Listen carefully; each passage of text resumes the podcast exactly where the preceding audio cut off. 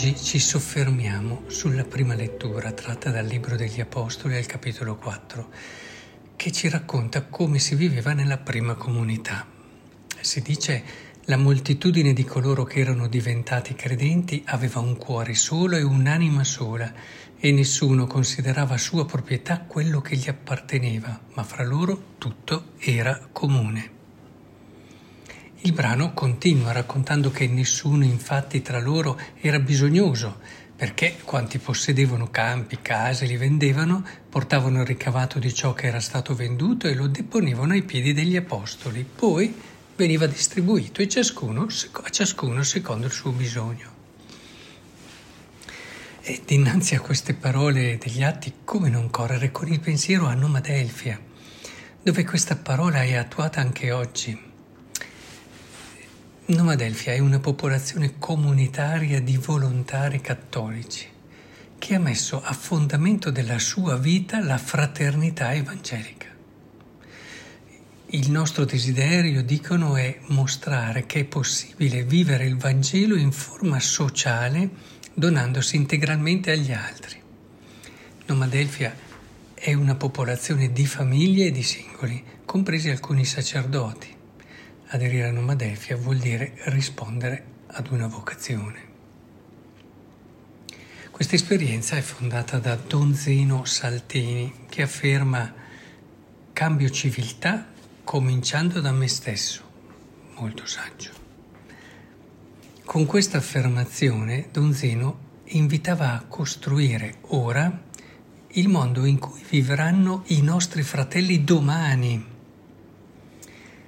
Certamente una scelta radicale, si parla infatti di vocazione, che però porta in sé una suggestiva carica profetica. I papi che si sono recati in visita a Noma Delfia hanno detto, voi sapete bene, perché Don Zeno ve l'ha insegnato con la sua vita, che ad un mondo talora ostile e lontano dalla fede occorre rispondere con una testimonianza della propria vita, con opere e segni visibili di amore fraterno.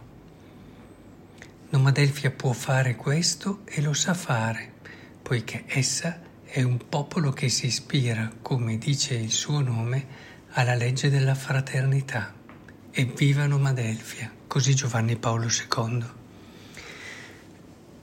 Oppure anche Nomadelfia è una realtà profetica, afferma Papa Francesco, che si propone di realizzare una nuova civiltà attuando il Vangelo come forma di vita buona e bella.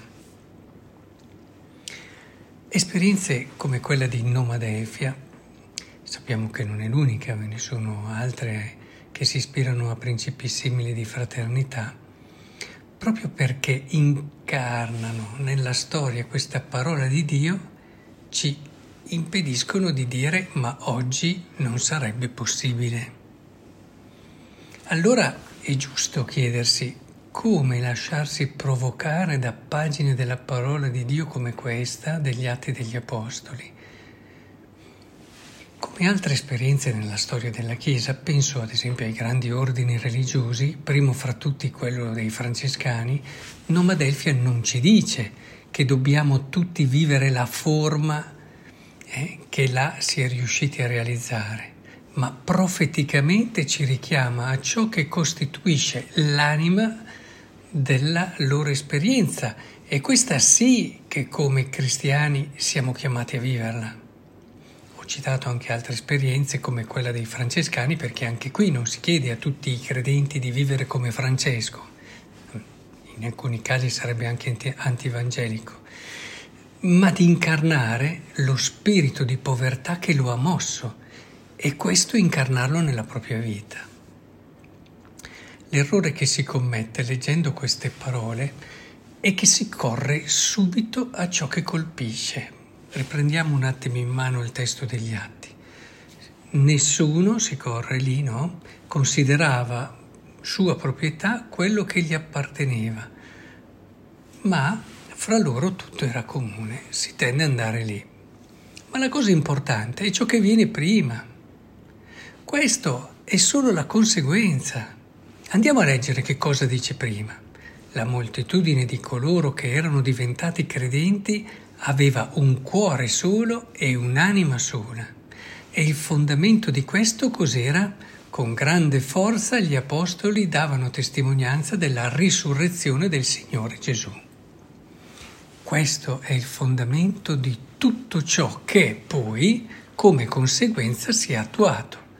Questo è il fondamento anche di esperienze come Nomadelfia. Questo dovrebbe essere il fondamento di ogni cristiano. Oggi parole come quelle degli atti, esperienze come quelle di Nomadelfia ci riportano alla fede nel risorto.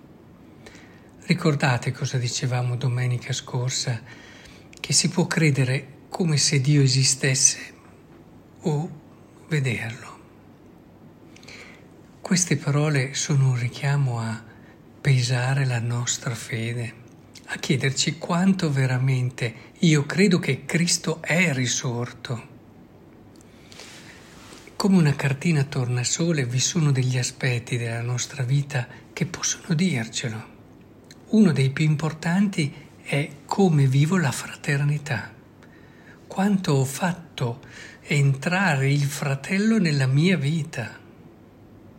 Questo è il senso di un cuore solo e un'anima sola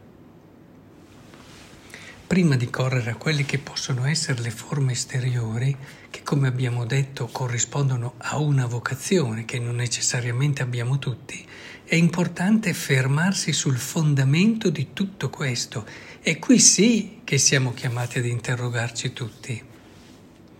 Sono consapevole che il mio fratello, amico, nemico, simpatico, antipatico, mi riguarda?